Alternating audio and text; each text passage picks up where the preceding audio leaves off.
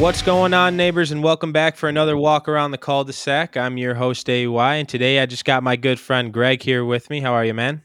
Good, man. How have you been? Been doing all right. Been doing all right. Work week's done. We got some uh, week one football coming up. We got a lot coming to you guys about our predictions for games this week and notable cuts. Uh, before I dive into the NFL world, though, I'd like to talk just one quick segment about the MLB. I uh, I assume you heard about the GM getting tossed out of his game, right? Yeah, I heard a little bit about that. What was what was going on there? Apparently, the GM has a loud voice because he can yell from like 400 feet up and the umpire can still hear him. I mean, I guess that's easy to do when there's no other fans in the stands, but the umpire, I believe it was Joe West, uh, tossed out the GM for just stuff he was saying down to the umpire. Which GM was it? I believe it was the Nationals GM. I don't know him by name though.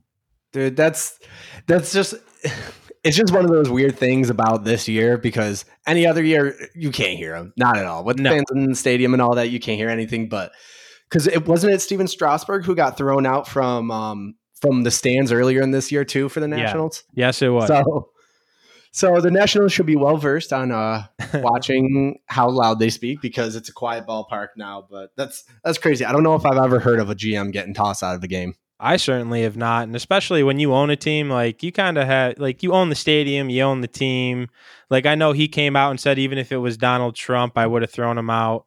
But at the end of the day, man, this is baseball, you know, and we've noticed, you know, during the year and as it's gone on that a lot more people are more edgy and things are being, you know, put on a higher scale for punishments and stuff like that. And this is just something that you just got to laugh at. Like come on now umpires are getting too sensitive behind the plate you know like come on man it's part of the game Yeah, because I mean, I think back to how many of those. Um, I mean, you could throw back to like Joe Torre, Tony La Russa, like all those coaches back and managers back in the day that would just get in the in the umpire's face and just be screaming at them.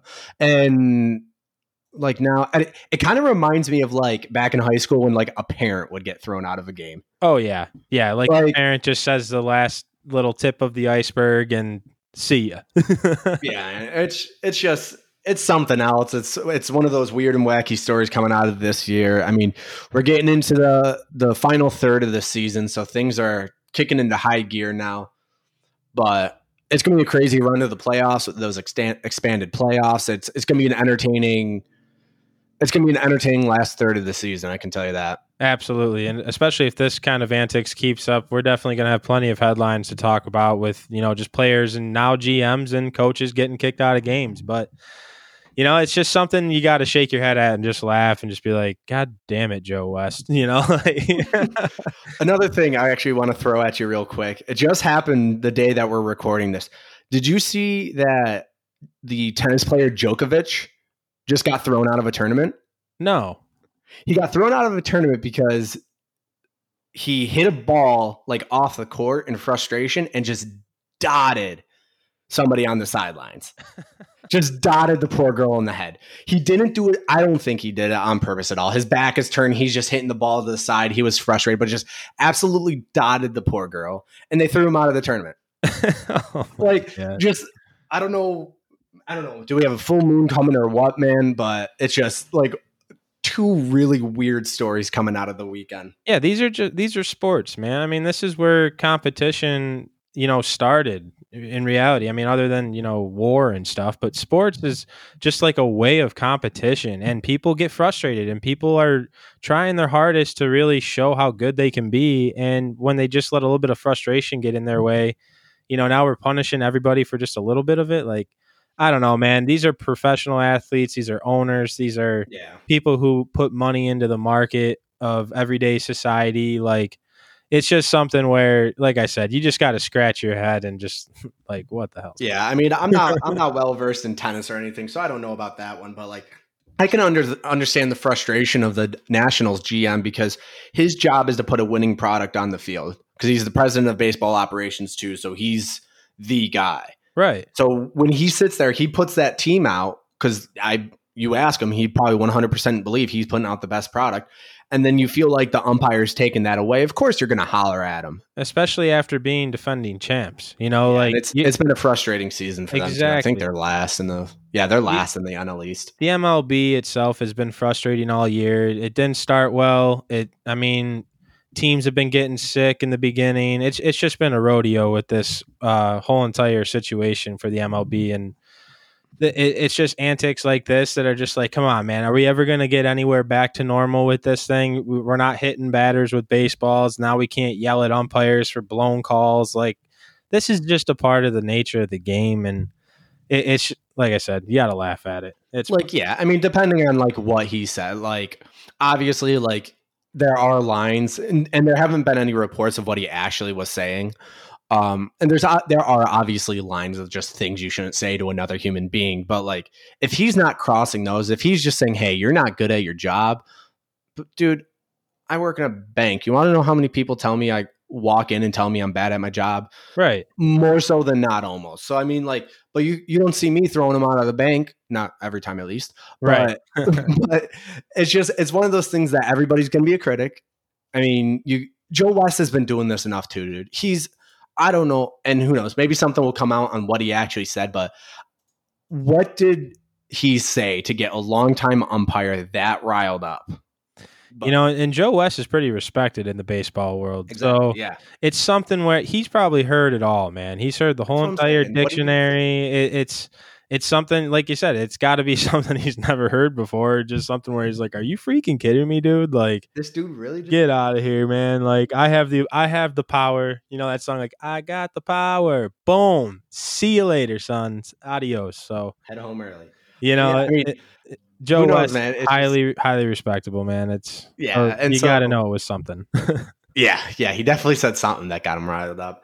Um, other big news though, uh, did you see Jadeveon Clowney finally got signed?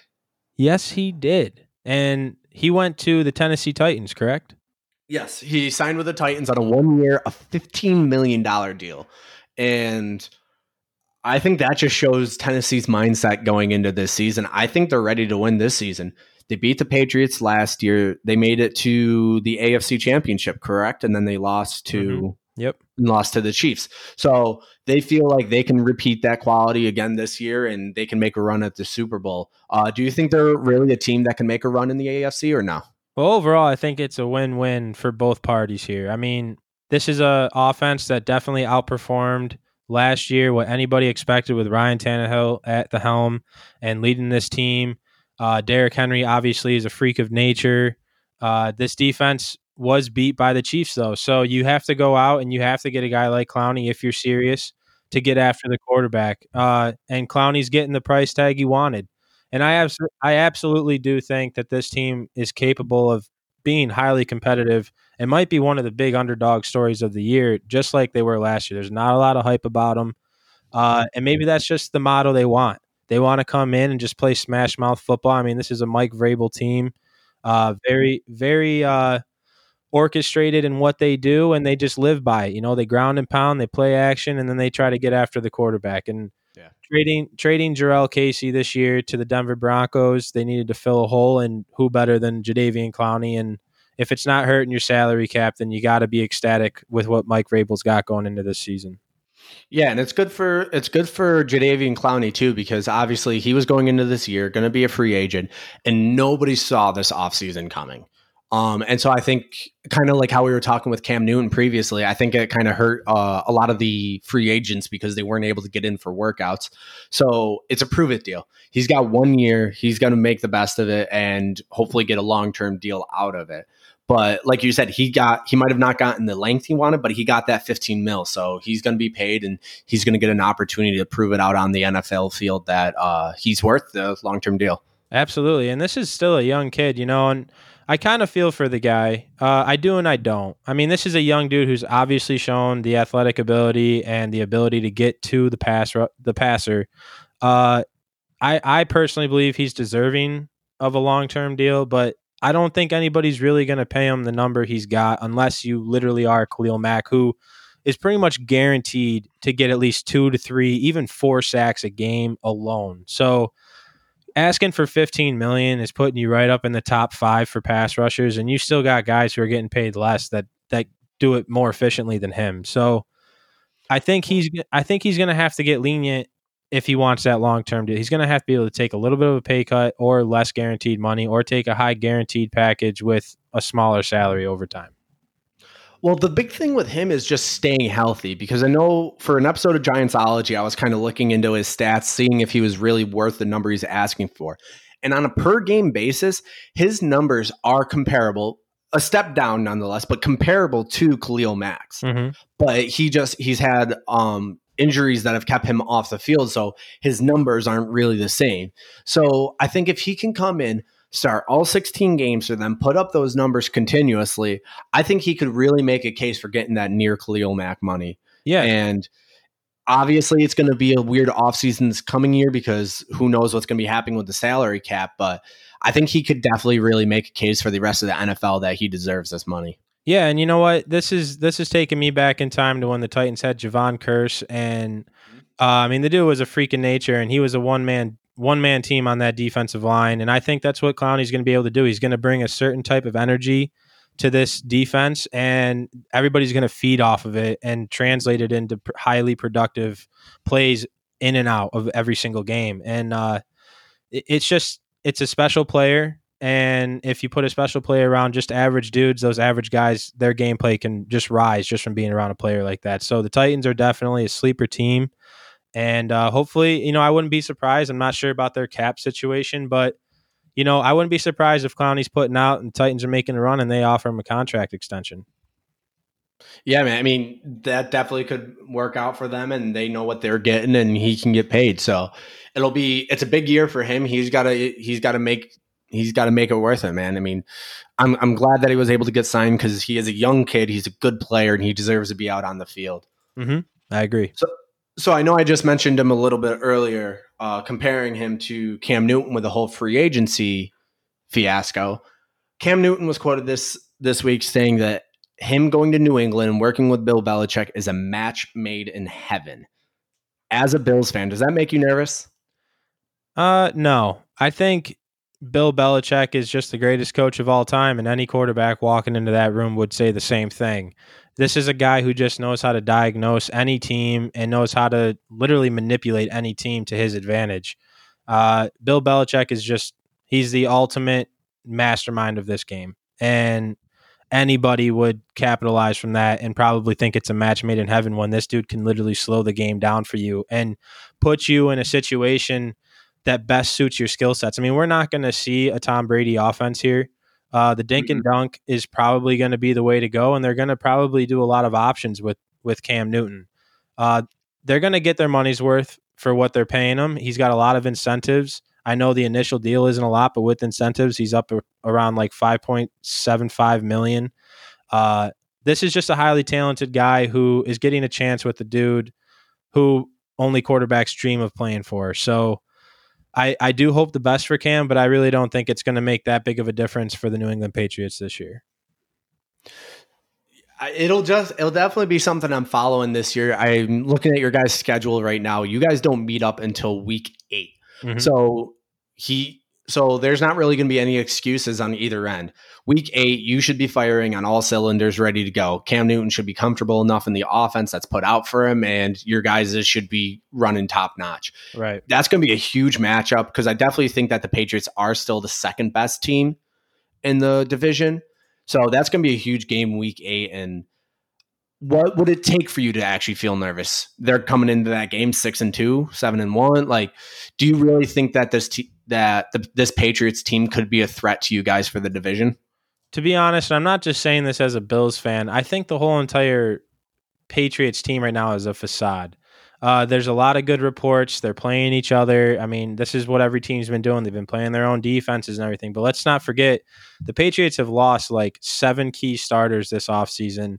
Uh, so who knows what kind of talent they're actually going up against on that defense right now. I know you still got Gilmore, you got the McCourty brothers, they got the solid corners, but the the make or break for that team last year on that side of the ball was that the front seven could get after the quarterback, and it made the secondary almost unbeatable because You know, they were locked tight in man to man coverage. Their zones were unbelievable, but that's all because of the pressure applied to the quarterback. Now, you go out, you lose uh, Hightower, you lose Van Noy, you lose Danny Shelton. You're losing guys all over that front seven that were highly productive for you. And honestly, I just don't. I'm not nervous about the Patriots because I think they have more holes than reporters are putting out there, and they're just a media favorite. And I think they're going to get exposed the first couple weeks with how weak they are in the front seven. Yeah, I mean, I mean, right now everybody's zero and zero. Everybody's undefeated. So every every team you look on their sites and their bloggers, everybody's positive. Mm-hmm. And so it, it definitely could be partially that, but I mean, this is also a team that just let go of Mohamed Sanu. They're loaded mm-hmm. in the backfield, but they did just drop Lamar Miller. But that's because again, they're loaded in the backfield. They still got James White, Rex Burkhead, Damien Harrison. Uh, they they just got a lot of guys. Sony Michel. So there there's a lot of guys there, but now if you look at this wide receiver corps, they dropped Mohamed Sanu, so that means their best receiver is a 34 or 35 year old Julian Edelman and a N'Keal Harry who barely played any snaps last year. So I just well, Harry Harry got injured last year, didn't he? I believe so, but it, it's just one of those promise before. Yeah, it's just one of those things where I don't think they have the same amount of weapons on both sides of the ball, and like I said, I just feel like they're going to be exposed uh, early on, and they're going to have to make a lot of adjustments. But that's what Bill Belichick does. He's you can never rule out the Patriots because he always puts in players you've never heard of, and all of a sudden they're just going crazy and they make a name for themselves. So it's not that I'm counting out the Patriots, but I'm not nervous about them. Uh, Brandon Beane and Sean McDermott are just as smart as Bill to an extent, and I feel confident with the team that we're putting out there this year. All right. So one last question, and we'll move off the Bills. I know or actually a couple more questions. Um, do you guys sweep the Patriots or split with them? I personally, I think we're going to sweep them. I think we got the better team on paper. We got the better team on the field. The Bills' offense is just as long as our offensive line can protect Josh Allen for two to three seconds when he drops back, the Bills are going to be one of the most dangerous teams in the NFL this year. They just got way too many weapons, and that doesn't even account for the fact that Josh can run at any given time. So there's you know three wide receivers you got to worry about, a tight end, and now you got two running backs, and the ability of Josh is just unreal. So as long as they can give him time in the backfield, I, I think they're going to be set. All right. So you just mentioned um, him earlier, Lamar Miller. Mm-hmm. He's actually visiting Buffalo soon do you think there's really a spot for him on the team? And if so, what is what is what is that spot? What uh, position? I would say he would probably be our running back number three, and we would drop T.J. Yeldon or put him on our practice squad. Again, they we are able to keep six players exempt this year, so it's one of those things where we can really fluctuate who's on that practice squad on a week to week basis. Lamar Miller, former Pro Bowler, you can't argue with what he's done in his career. He's just a running back. You know, like that's one of those things now in this league where running backs are are uh, expendable, and I think that's just a situation this dude's fallen into, especially in New England.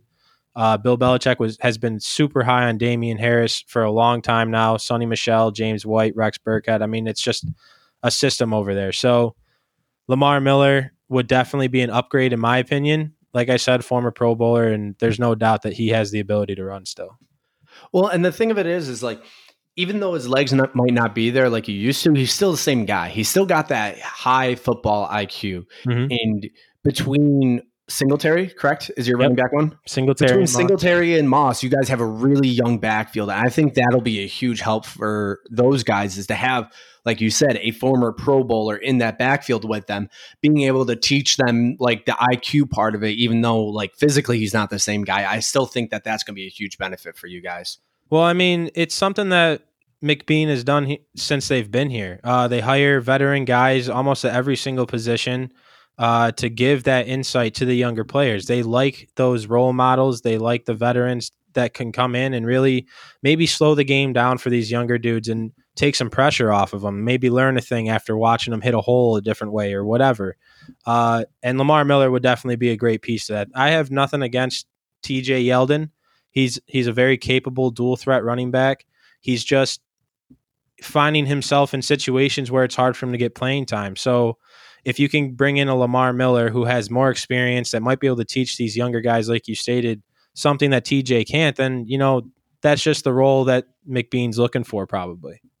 Definitely. I mean, and who knows? Maybe TJ Yeldon could even find a spot on that practice squad because anybody's allowed on the practice squad this year. So mm-hmm. it'll be interesting to see how that all shakes out. But I guess that's it for our little mini uh, Buffalo binge episode inside inside of our Woodbine uh, this week. But we were talking about it. What are some other notable cuts uh, with with teams going down to that 53 man roster? What are some other noticeable cuts you saw this week? I got to say, man, there's some uh, secondary pieces out there that got dropped that I think still have the capability of finding their niche in this league and being very accessible to teams that need them, like uh, Damarious Randall, haha, Clinton Dix. Those guys, I mean, those are two very capable safeties. Played a lot of games in this league, have a lot of experience. You put them in a nice DB room with some other, you know, high profile names. I mean, they can be a very good compliment for you. Uh, that, oh, go ahead. I was just going to say, uh, definitely, man. I mean, even with the Giants, I mean, our secondary thinned out quite a bit in the during the preseason. I mean, we lost Xavier McKinney for they're saying seven to eight weeks. So even if we brought one of those guys, I I wouldn't I wouldn't be mad if the Giants for the right price if they could pick up a Ha Ha Clinton Dix bring that experience in, bring those guys along because we have such a young secondary and we've thinned out quite a bit because of injuries that I definitely see those guys ending up on a team sometime this year. Right. And, you know, just to keep going in the DB field, I mean, Sidney Jones, former second round pick for the Eagles, maybe it just was a, uh, a scheme thing. You know what I mean? Maybe he just wasn't schematically a good player for that system. Uh, but he had all the talent in the world coming out, along with Rasul Douglas out of Philly as well. I mean, those are two guys who I think in the right system can really be productive and help a team out, especially the Giants right now. I mean, those all four of those guys right there, I could see on the Giants and and would be able to help and be a better part of that system. Yeah, I know. Um, for the first guy you said for the Eagles, I know a big thing for him was he couldn't stay healthy. I think he missed an entire year, and then he missed a chunk of last year as well. So it's definitely it's tough because I mean, obviously nobody tries to get injured, but that's just the way of this business. Uh, for some other notable names though that uh, caught my attention was, of course, Adrian Peterson for the Washington football team. He's signing a one year deal already with the Detroit Lions, so he'll be playing this year. But I know with the Washington football team, they also cut Darius Guice because of outside football stuff this year too. So they must be really confident in those new guys that they've brought in in that backfield that they're willing to cut Adrian Peterson. Yeah, I mean Antonio Gibson was one of the highest remarked running backs coming out of this year's draft. Very athletic, can catch, can run. Uh, I know that there's been a lot of good news about him coming out of that camp. Other than that, though, I don't really know who they have on that team. Uh, Adrian Peterson was just a guy who probably was demanding a certain amount of carries, and that's exactly what he's going to get in Detroit. I know that Detroit took DeAndre Swift. They've got on Johnson, but this is again an experienced guy walking into a young room who can show these guys maybe something that they're not seeing fast enough or slow enough, and you know can really help them establish their game and and put their foot in this league.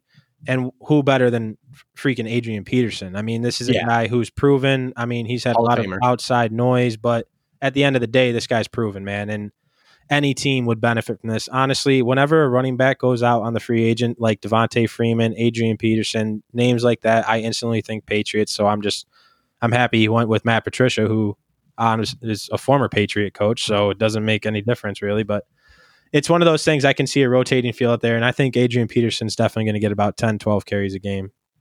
Yeah, I mean, speaking of running backs getting cut, it wasn't a 53 man roster cut down, but Leonard Fournette was cut earlier in the week. They just there's been a list of issues um, between production going down, on the field issues, off the field issues.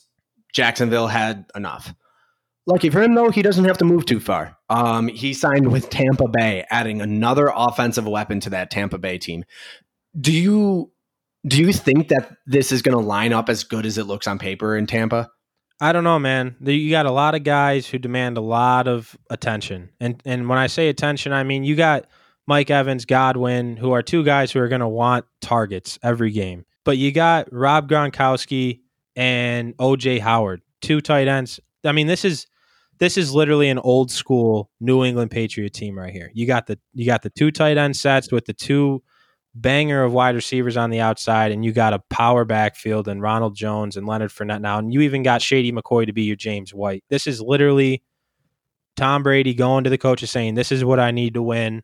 I can bring a championship here if you put these pieces around me." But I would like to make a quick remark on Jacksonville. I, I honestly think Doug Marrone's the plague, and ever since he's been there, he's always had problems with his high profile players. I mean, Leonard Fournette, there's no doubt this dude is athletic. There's no doubt this dude has the capability of being one of the top five, 10 running backs in this league with the skill set he has.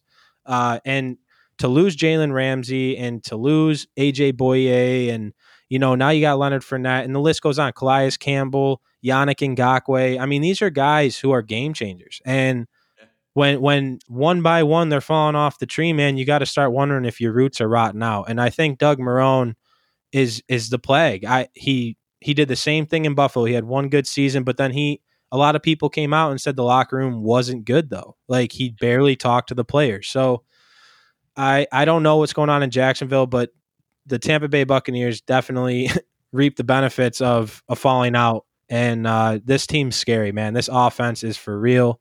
And if they can hold the ball for more than half the game, then Tom Brady's going to take this team to a Super Bowl. Well, when you're saying all that, and you didn't even mention if there's a head coach who could put all this together, it's Bruce Arians. They have Bruce right. Arians at the helm too. So I mean, honestly, I think I think this team is legit. I think that they they're going to put it together. It's just if that offense can keep them in games because you can put up all the points you want. If you can't stop the other team, then you're going to have issues. But speaking of Tampa Bay, one of the surprising notable cuts was actually for me Josh Rosen for Miami. I know they just drafted Tua, but they gave up a second round pick last year when they traded for him when he was in Arizona.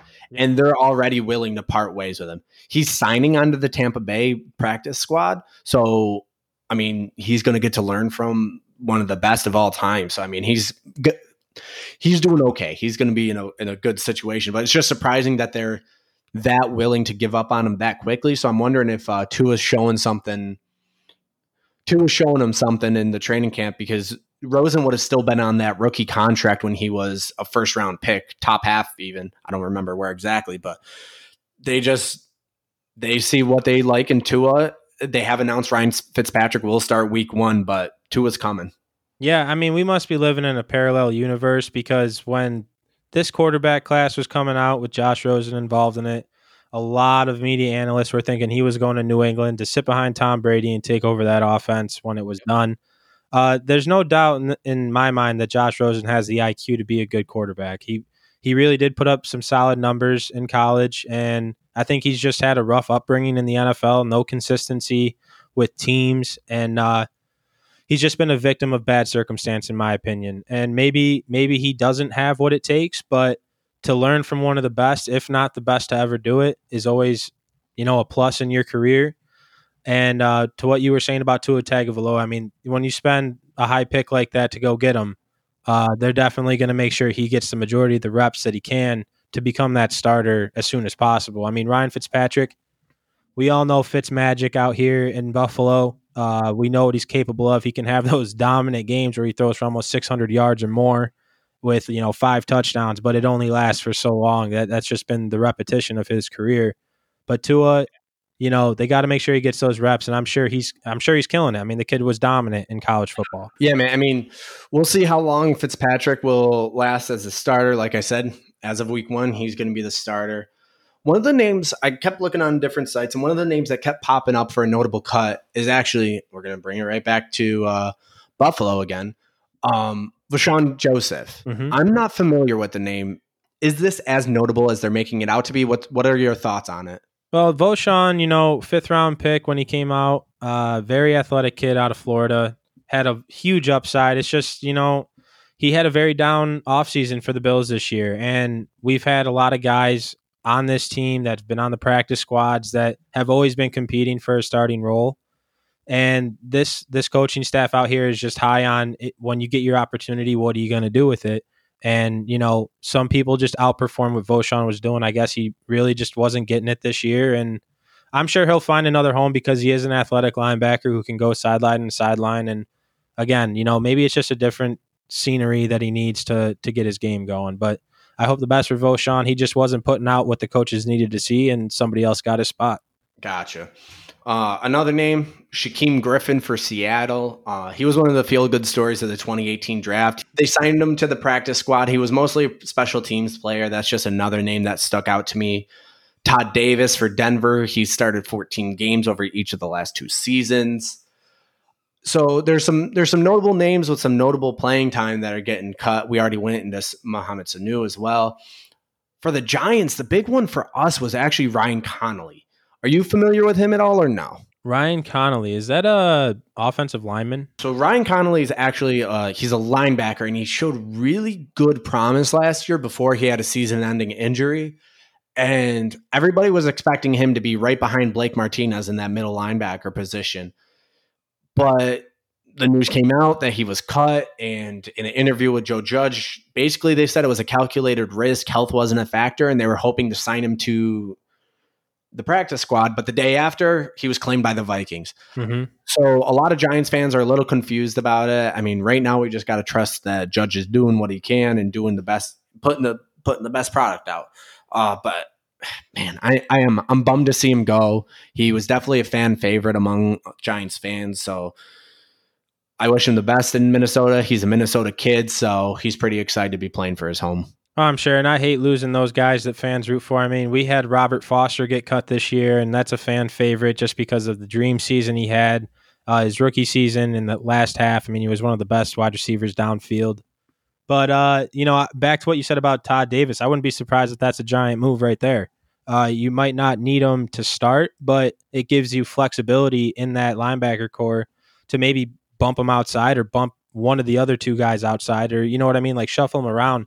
Todd Davis is a proven linebacker in this league. He might not be statistically like strong, but he's seen a lot of snaps, man. And this league, you you you get more out of experience in this league other than just like talent most of the time, unless you're like a Saquon or a Christian McCaffrey or a freak of nature like Pat Mahomes, like where the game is just naturally slow to those dudes. Nine times out of ten, experience speaks for itself. Uh, and Todd Davis is definitely a dude who I am almost guaranteeing will be signed before week's end. Oh, no doubt. So, a couple other notable names with a little bit of uh, local ties. Uh, Chad Kelly, nephew of your Lord and Savior Jim Kelly, Mr. was sent to the was sent to the Indianapolis practice squad, and then New England cut Justin Rohrwasser, who's a Clifton Park kid about 15 minutes down the road from me. Um, he made some headlines for some tattoos that we got into in a previous episode, but they are both cut. Earl Thomas was officially cut, but we saw the writing on the wall with that one a few weeks ago. Now, if I'm not mistaken, Rohrwasser was they spent a draft pick on him, correct? Correct. So that's kind of surprising to me. I mean, the Bills they they spent one on Tyler Bass this year, and everybody kind of saw the writing on the wall for Hauschka out here. When you spend a pick on a kicker, especially anywhere from the fourth to the sixth round, you're basically saying this is our dude. Uh, I mean, I think they did the same thing with Gostkowski, and you know, like it, it's really kind of weird what happened there for me because Bill Bill Belichick doesn't make a mistake like that very often, and I'm I'm just kind of wondering what they saw when they drafted him to what they got when they got him. Yeah, I mean, who knows? We'll have to see if another team picks him up or throws him on a practice squad as an emergency kicker but yeah, I mean, I didn't even think of it like that. Like he doesn't make many mistakes, and usually he's spot on. I mean, he's had two kickers over the past 25 years or whatever it is. Mm-hmm. That might be much, but but he's had Vin- Vinatieri and Gostkowski for so long that it's kind of surprised that like he swung and miss on this kid, or at least that's how he's seeing it in his eyes. Right. Uh, was there any other notable cuts, or are you ready to get into some week one action? Uh, the only the only other one that kind of stuck out to me was Prince Amukamara out of the Raiders organization. That's another mm-hmm. corner I think is going to find a home here, no doubt by week's end. I mean, cornerback depth, uh, secondary depth in this league is just as pivotal as anything. So I I can imagine him being on a team. But yeah, that was the only other big name. Yeah, there's already a few teams that have expressed interest in him. Like he's one of those guys. I'll be surprised if he's not on a squad week one or at least the day after. What, right. Tuesday is the first day of the second week. So it, he'll he'll find a team quick. They're already getting interest, so he'll he'll he'll bring his experience into a, a good backfield probably. Yep. Football is finally back this week. I know, man, and I I'm ecstatic about it, dude. I'm just so happy there haven't been any big setbacks. Dude, it's we're we're going into it. They're going into it headstrong. We're going to see how it works. I mean, we've already got ulterior plans if the season gets canceled for our fantasy leagues. I mean, but right now we have a game scheduled for Thursday night. Houston at Kansas City to open up the week. I think that's a fantastic game to start the season, honestly. Absolutely. And honestly, I'm also just looking forward to see how awkward it is to be playing these games with no fans. But this is definitely a, a high powered game, two high powered offenses. I know DeAndre Hopkins is no longer in Texas, but I mean they got uh they got Brandin Cooks and Will Fuller who can really stretch the field. David Johnson, when healthy, is a good running back, and Deshaun Watson, we all know what he can do. Um, just like I said, man, high powered offense. It should be a great game.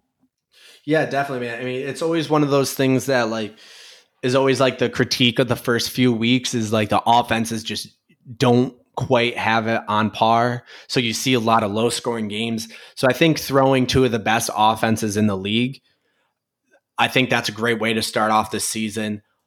Um, it's just like I said, man, dude, I cannot, I cannot express how excited I am to get back to football, dude. It's just, it's what we started this podcast on. We started with all the draft analysis. It's, dude, it it's it's ridiculous, but I really can't describe how excited I am. It's been a long time coming, man, and you know, I I got to applaud to this point so far Roger Goodell and the NFL organization uh, as a whole.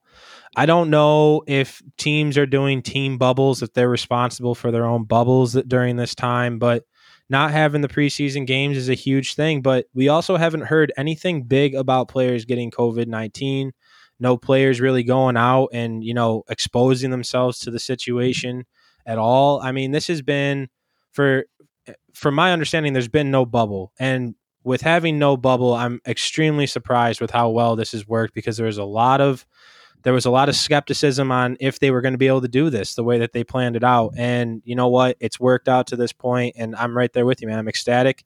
Uh, like you said, we started on football, and I just can't I can't believe it's here with no setbacks other than no preseason games.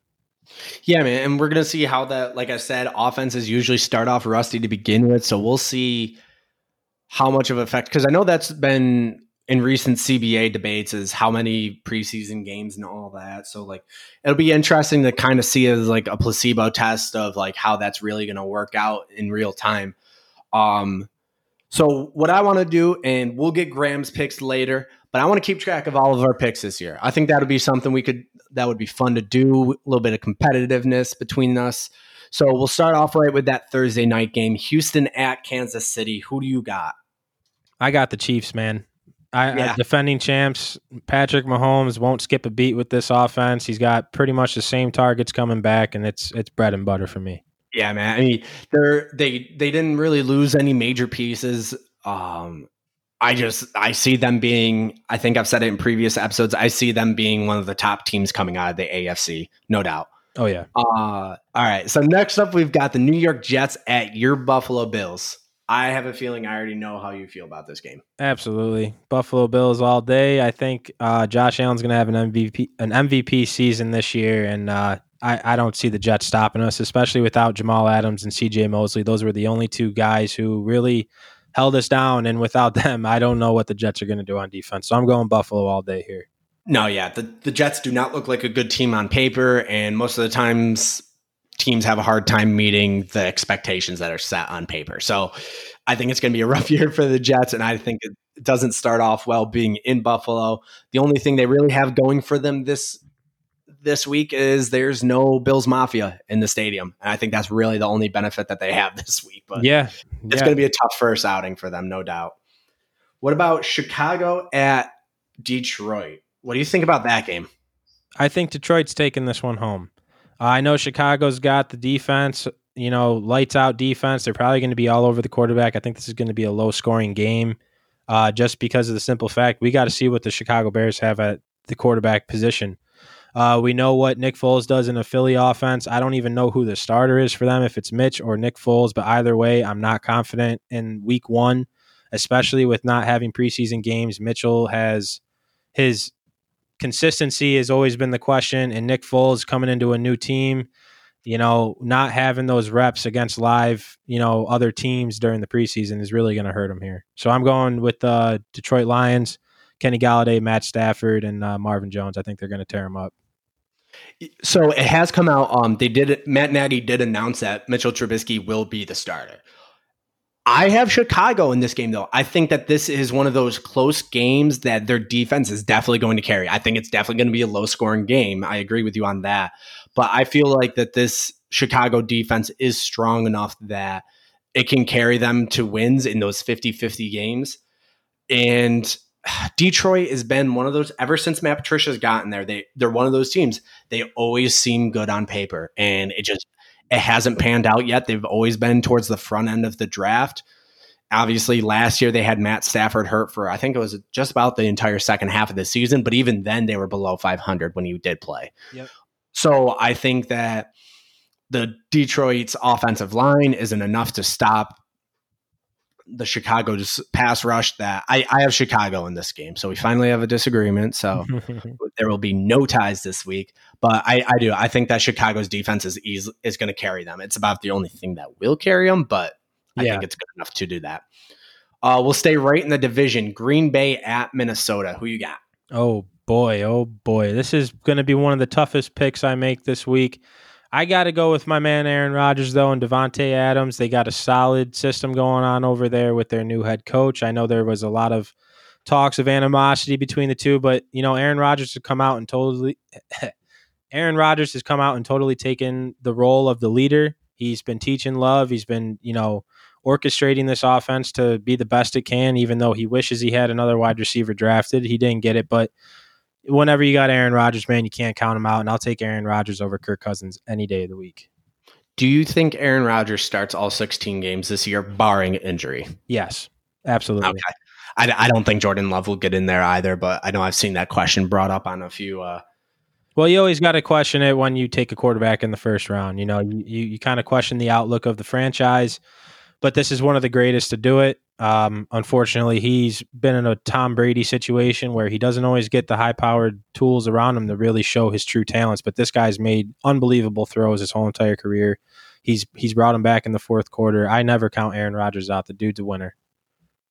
Yeah, man. But for me, I've got to go with Minnesota. I think Minnesota's got the better offense. Like you said, the Green Bay didn't didn't address that wide receiver position. I think that's really going to hurt them in this past game. I know Minnesota's lost some pieces on defense, but I would take.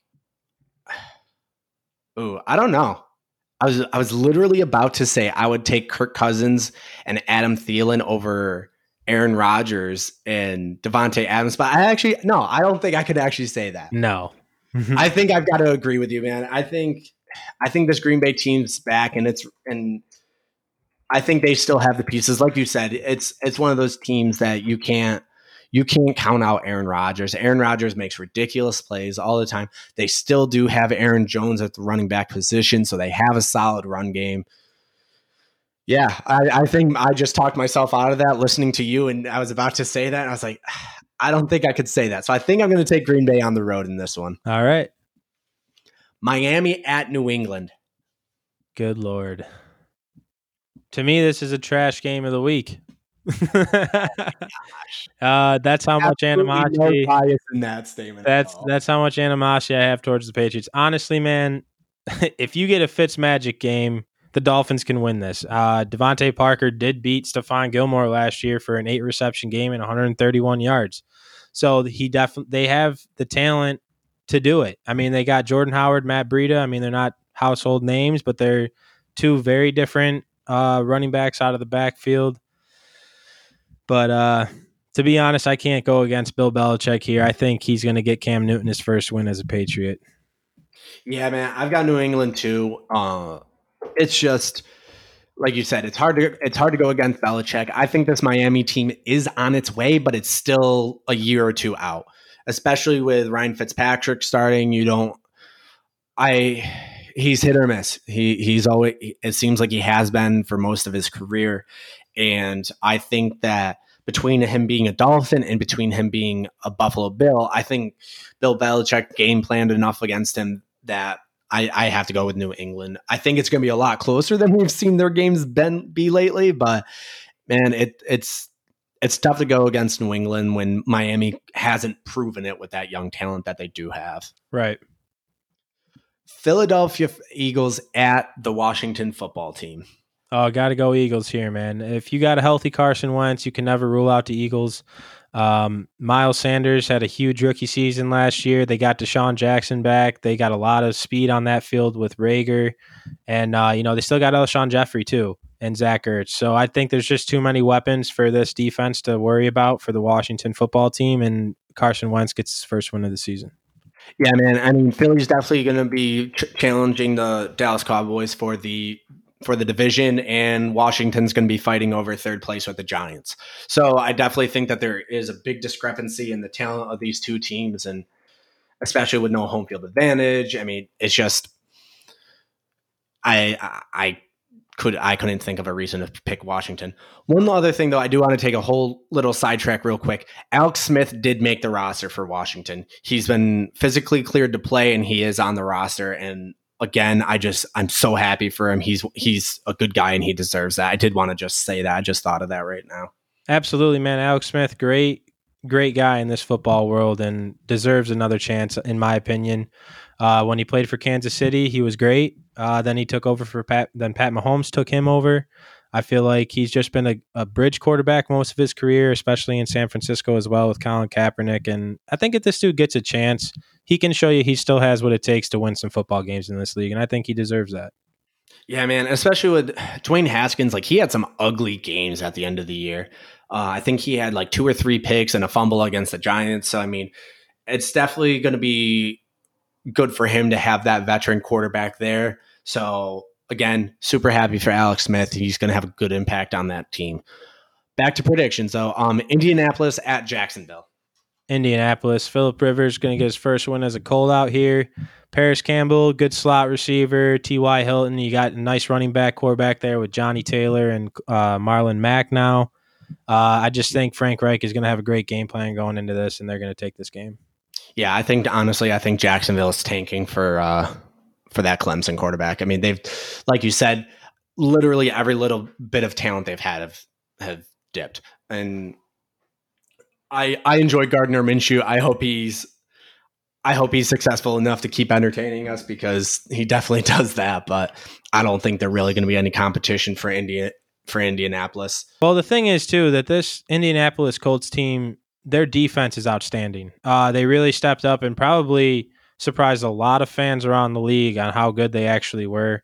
Um, so I know Philip Rivers had a solid defense in San Diego while he was there, but I think this is the best defensive team he's been on. They just got great pass rushers. They got DeForest Buckner this year with Justin Houston, and uh, you know their linebacker corps is is for real. It's the corners that are going to have to hold up their end of the bargain, but um, this this Colts defense is going to get after it this year and really help out that offense. And definitely, but you also and you can't forget that Indianapolis offensive line. It's one of the best in the league. It's probably better than what Philip Rivers has had in LA for the recent years. So I think he's going to be really set up to have a great year. Uh, I think his numbers are going to be back to closer where he was in his prime, and I think that he's going to make a good run for this team, especially with that extra wild card spot. I expect them to be in the playoff hunt at the end of the year. Mm-hmm. I agree. Uh, next up, Cleveland at Baltimore. Got to go Baltimore. I yeah. don't even have to explain it. Baltimore's got this game, no doubt. Yep, in Baltimore. Next up, uh, Tampa Bay at New Orleans. this is going to be one of the more fun games for me to watch or pay attention to. I mean, you got two of the greatest quarterbacks going head to head with two of the most high powered offenses in the league. Sean Payton versus Bruce Arians, two great coaches, two great organizations, really. Uh, this is going to be exciting to see just because we want to know what Tom Brady is going to be bringing to Tampa Bay and uh, it, it's just something you got to look forward to, man. You got two NFL greats playing against each other, and I think this is going to be a bloodbath football game and high points, man. I think this is going to be the highest game uh, points wise this week for the NFL. But I'm going to go. Ooh, I, you know what? I'm going to go with the New Orleans Saints. Is this game at New Orleans? Yes, it's in the. Dome. I'm I'm going with New Orleans. Then I'm going with the Who Dat, and uh, you know I think Drew Brees is going to welcome Tom Brady into this division with a loss. honestly, I think you really covered it all. I don't really have much to say other than how excited I am to see this matchup. And not only that, but we get to see it twice a year now. Yep. Um, Drew Brees versus Tom Brady, man, it's going to be a fun game to watch. That entire division is going to be fun to watch because you've got Atlanta and you've got Carolina. So you've got Matt Ryan and Teddy Bridgewater, too. So it's fantastic quarterbacks in that division. It's going to be fun to watch. Uh, next up, Arizona Cardinals at San Francisco 49ers. Right here, I got to go with uh, the Arizona Cardinals. Simple reason being, if Deebo Samuel's not on the field, I have no idea who Jimmy Garoppolo is going to throw the ball to other than George Kittle. Uh, they San Francisco San Francisco is a run heavy team, uh, but Arizona, man, they just got DeAndre Hopkins, Christian Kirk. Kenyon Drake and Kyler Murray. I think they're going to figure something out with Cliff Kingsbury this year, and uh, they're going to start this season off with a W. For me, it's it's whether Deebo plays or not. I think if Deebo plays, I think San Francisco can pull this off because Arizona's defense isn't phenomenal and the 49ers have a very good defense. But right now they're expecting him to be out. So I'm going to go Arizona as well because uh, I like you said, who's who's Garoppolo going to throw to if if Deebo's not there, man? So it's it's going to be an interesting game, and again, another division game. So we'll get to see them match up again later in the year. I think Arizona is definitely going to be one of those teams that I don't think they'll quite be in the playoff hunt, but they're going to be a headache for whatever team they're playing. So yeah, just having that spread offense, man, and now you got you know, wide receivers who can really produce for you with a young quarterback that is is mobile. You know, he's just a smaller like Josh Allen and Lamar Jackson, and uh, he's got all the arm talent in the world. He can sling it, he can run it. Uh, very smart, showed promise last year as a rookie, and I think he's just going to come in and show you what he's got in his second year for for the first game at least. Yeah, man, he better because I'm still not a fan that he won offensive rookie of the year. So right, that's just my own personal vendetta because Daniel Jones should have won it. But anyways, um, we talked about him earlier. Teddy Bridgewater is opening his Car- Carolina career at home against the newly minted Las Vegas Raiders, and I still hate that name. Me too. It's never going to roll off the tongue right for me, and uh, you know I got to go with Matt Rhule. I've been a big fan of Matt Rhule here.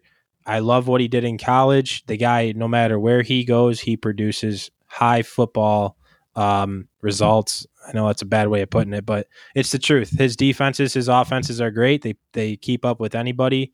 But I gotta I gotta be thinking this dude's pulling his hair, man, just because not just for this game, but like you stated earlier, having Tom Brady and Drew Brees and Matt Ryan and those three high powered offenses, you can sit there and really understand why he went all defense in this draft. Uh, and hopefully it's the right pieces they needed to put pressure on these quarterbacks and lock down these wide receivers because he's going to have a handful this year. And I don't really know what a bad season looks like for Matt Rhule in your first year. Like I, I don't know if getting five wins is necessarily a bad thing. Uh, having to go up against that type of talent with a bunch of rookies in in your defense and young young athletic guys. I mean, like I stated earlier, experience speaks highly in this league, and they are very young, and that that's a plus and a minus. So I, am determined to see what Matt Rhule does here, and I think he's going to come in and beat one of the best all time coaches in Jon Gruden for his first win as a Carolina Panther. Yeah, man. I mean, it's it's much like what you said, man. I mean, you're you're covering all the bases this week, man. I mean, it's just going to be interesting seeing if Carolina can keep up with that young with that young squad that they have there. I don't think Las Vegas should put up too much of a fight for them. I honestly, I'm kind of waiting just to see how long Derek Carr lasts. Jon Gruden was so high on Marcus Mariota going into his draft. He was an analyst then. And now they signed him in the offseason, man. So it's just, I don't know. We'll see how long Derek Carr lasts. It's always kind of been known that Derek Carr isn't Gruden's guy. So I think Las Vegas is going to be middle of the road, top 10 draft pick this year. I don't think they're really going to quite put it together. So I give the win to Carolina this week, too. It's going to be one of their easier games with how tough that, that schedule is. Yeah, I think that if you see the Las Vegas Raiders start off 0 and 2, 0 and 3, you might see a quarterback change right there. I mean, Jon Gruden's been there, what, two, three years now? Uh, so he needs to start producing. Yes, I know he's got a 10 year contract, and most of that's guaranteed for the years. But like at the end of the day, man, you're a coach in the National Football League. You hate freaking losing. You know, it just it looks bad on you. So you get paid to win games in this in this uh, business, and uh, he's got to put out teams that are going to be competitive. So if if Derek Carr isn't winning the first two three games, I would expect Marcus Mariota getting a shot and possibly Derek Carr getting traded by the deadline. Yeah, man, it'll be interesting to see what really develops out of that team. I mean, there's definitely going to be storylines whether they're in a playoff hunt or not. Right. Uh, next up, Seattle at Atlanta. Yeah, you know, I the only reason why I'm really excited for this game is just to see if Todd Gurley can come back to his old self. Uh, if he can, this Atlanta Falcons offense is going to be scary. Calvin Ridley, a nice young prodigy to uh, Julio Jones in this offense. Uh, Hayden Hurst is basically an Austin Hooper. You can throw anybody in the Falcons uh, tight end position and they're going to produce. I mean, they use their tight end more than most teams in this league. Uh, I see I see the Falcons coming out with the W here, uh, just because I'm assuming Todd Gurley is going to give them something that they've been missing with Devonta Freeman back there. Uh, I know Seattle has got the 12th man, but there's no fans this time, so they've had a lot of changes in their scenery as well, and we'll just have to see. I mean, they they don't have Jadeveon Clowney anymore, and they lost a lot of guys on that D line. So I'm thinking, I'm thinking Atlanta here. So big week from Matt Ryan this week, huh? Yep. Yep. All right, I'll go pick him up in fantasy. Uh, nah, but honestly, I know Seattle Seattle has lost quite a few players, but they still were a fantastic team last year. And so even if they're not going to be as good, I still think they're good enough to beat Atlanta the game's in Atlanta, so I don't think they're too worried about the 12th man. And honestly, I don't. I'm not even sure like the whole fan thing's had that big of, of an effect on on players. I don't know. I I don't notice it when I'm watching games. I they. I mean, the only one I really notice it in is like baseball, and that's just because like with how the cameras are, like they have it pointed right at the seats behind home plate. Right. That's really the only time I really ever notice. I don't. I'm not sure how different it is on the field, but I think Seattle's just still talented enough to to beat Atlanta. So I'm I not think, gonna lie, you know, like it's being, a toss up. Don't get me wrong. From from experience of just being at the Bills games, it gets so loud sometimes that like you don't even hear yelling. You just hear like this wicked loud noise. Like you, it doesn't even sound like yelling anymore. Sounds like an ocean. Yeah, it, it's just so overwhelming, man. And the only thing that really helps our team with that is that if if they're not doing silent counts and they're yelling, they can't hear anything. Like our defense has come out every single year and said we need to do sign language because we don't even bother trying to yell on defense anymore. Like it it doesn't work. So I think it helps in that factor that it, it can, you know, and maybe one or two uh, delay games could cost a game, you know. So that's something that I've always played effect. And you know, Seattle's had one of the loudest stadiums. I know it's in uh, Atlanta, but their their fan base is known for helping them out a little bit too. So I, I definitely think it plays a factor, but maybe not as much as some fans would think it does. Uh, but yeah, I, I see where you're coming from there. So we have one more game, and then we've got the three primetime games. So we'll rip them off real quick. LA Chargers at Cincinnati. Ooh, I'm gonna go Cincinnati. Joe Burrow, get your first win, buddy. Me too, man. I They've added a lot of talent this year. They have a quarterback who cares. I think it's going to be big things out of Cincy this year. Like I said, does it mean they're in the playoff hunt? Probably not. But I, I kind of throw them in the same category as Arizona. They're that team that's going to give you headaches when you play them. They've got they've got a solid offense with solid weapons that Joe Burrow is going to have. It makes it a little bit easier, at least, switching to the NFL. So I I think since he, since he's got the talent, I'm not sold on Tyrod. I'm not sold on their offense as a whole really it's just down to Keenan Allen and Mike Williams, and we're not even sure if Mike Williams is going to be healthy. So I give the win to Cincinnati. Sunday night football to open up the season. Dallas at the LA Rams. The Rams are opening their new stadium, even though it's empty.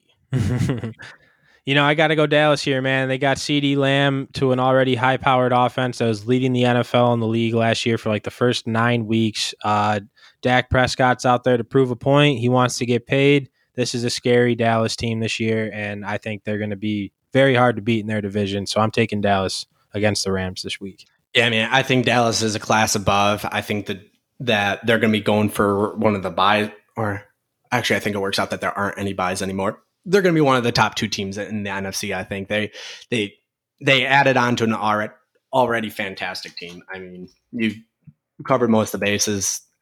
They look good this year. Mhm. First Monday night football game because we got a doubleheader to start the year. Pittsburgh Steelers at my New York Giants. Sorry, buddy. Got to go with the Steelers here. Healthy Ben Roethlisberger. Uh, Chase Claypool is going to give you guys a headache. He's not been talked about a lot in the NFL world, but that dude is a tank. He runs fast. He's a 4 4 40 at 6 6 or something like that. Uh, Juju Smith Schuster is going to get a lot of good looks this year because of him and Diontae Johnson, and a healthy James Conner is also scary. And uh, I got to go with Pittsburgh here. Yeah, man. I covered it in the Giantsology episode. I think that this game, I thought this game was a toss up then. I think it is still now. But I think I'm actually going to give the Giants the win on this one. I think that their offense is going to be a big step forward from last year. Like I've said on there before, the Giants did not play one single snap with Daniel Jones, Saquon Barkley, Golden Tate, Sterling Shepard, and Evan Engram on the field all at once. Not once. Mm-hmm. So we dealt with injuries. We dealt with Golden Tate's suspension at the beginning of the year. I think that this is going to be a high powered offense. I think the offensive line has improved, even, well, especially because Nate Solder's not playing this year. I. I know we're young, but I think that offensive line can hold up considering the talent that we go against on defensive lines later in the during this year. I think this is sadly one of our easier games. I think that they can hold up. I think it's going to be a close one. Like I said, toss up. Uh, I'm gonna I'm gonna go with my Giants, man. I gotta I gotta represent. I've gotta I gotta I gotta hope for the best. I'd be worried if you didn't, man. You got to have that hometown love. You got to, you know, root for your team. It doesn't matter who they're playing. You should be picking the Giants every week. Definitely, man. I mean, I try to keep it realistic, but last game, wrapping up week one, Tennessee Titans at the Denver Broncos. Who you got? Yeah, I got to go with Tennessee here. You know, they made it nice playoff run last year. Strong Derrick Henry. If they get even uh, a glimpse of what Ryan Tannehill was last year, this team is going to be scary. Especially as we spoke of, we got Jadeveon Clowney on this defensive line now, and this was already a scary defense beforehand. So I'm going Tennessee, and uh, I don't see it even being a problem. Yeah, man, I see it. I see the same thing. I think that defensive line is going to overwhelm the Denver's offense. I don't. I don't see this being very competitive. I'm not even. I don't think Denver even made the playoffs last year, and Tennessee was. Tennessee took down the Ravens and the Patriots. Like they obviously have the talent when they put it together. I think that this is Tennessee's game to lose. I think. Yeah. I Totally. think that. Yeah. Totally. So we got three differences. So hopefully there won't be no ties. We'll get Graham's picks in here. But I think that about covers it, man. Big week going into football this year. As everybody knows, we're hyped. You got anything else to end on? Yeah, guys. Hey, neighbors. I just want to say thanks for coming out for another walk around the cul-de-sac. If you want to get at get at us with your feedback, and maybe you have a little bit different of predictions, hit us up at Woods, Woodbine underscore Sports on Instagram. Uh, be sure to check out the Buffalo Binge on Spotify. And again, you know, football's back, baby. I hope everybody's excited. Stay safe this weekend. I know we're all going to be consuming our fair share of alcohol and enjoying this time. Uh, but I got to say, you know, thanks for another walk around the cul-de-sac, neighbors. Yeah, we appreciate you guys. We we love the feedback we get. We love seeing you guys listening to the episodes. I'm excited. We got week one of football. I'm just fucking excited, man. and I, I will keep saying that over and over and over again because it's just it's just it's what we need at this point, man. I'm I'm excited to have sports and I'm excited to really get into my bread and butter that is football. Hell yeah. I did actually, you know what? Speaking of my bread and butter, I do want to throw in one quick thing, man. Fantastic Formula One race this week. I messaged you guys. You guys were hungover in bed, but dude, you missed out on a fantastic race. Lewis Hamilton got sent to the back, so we got to see some actual racing, man. It was great. Pierre Gasly for AlphaTauri pulled off the win, man, and couldn't have happened to a nicer guy. But I just wanted to throw that in there real quick. Again, appreciate you guys. Love you guys. Have a great week. Stay safe. Enjoy.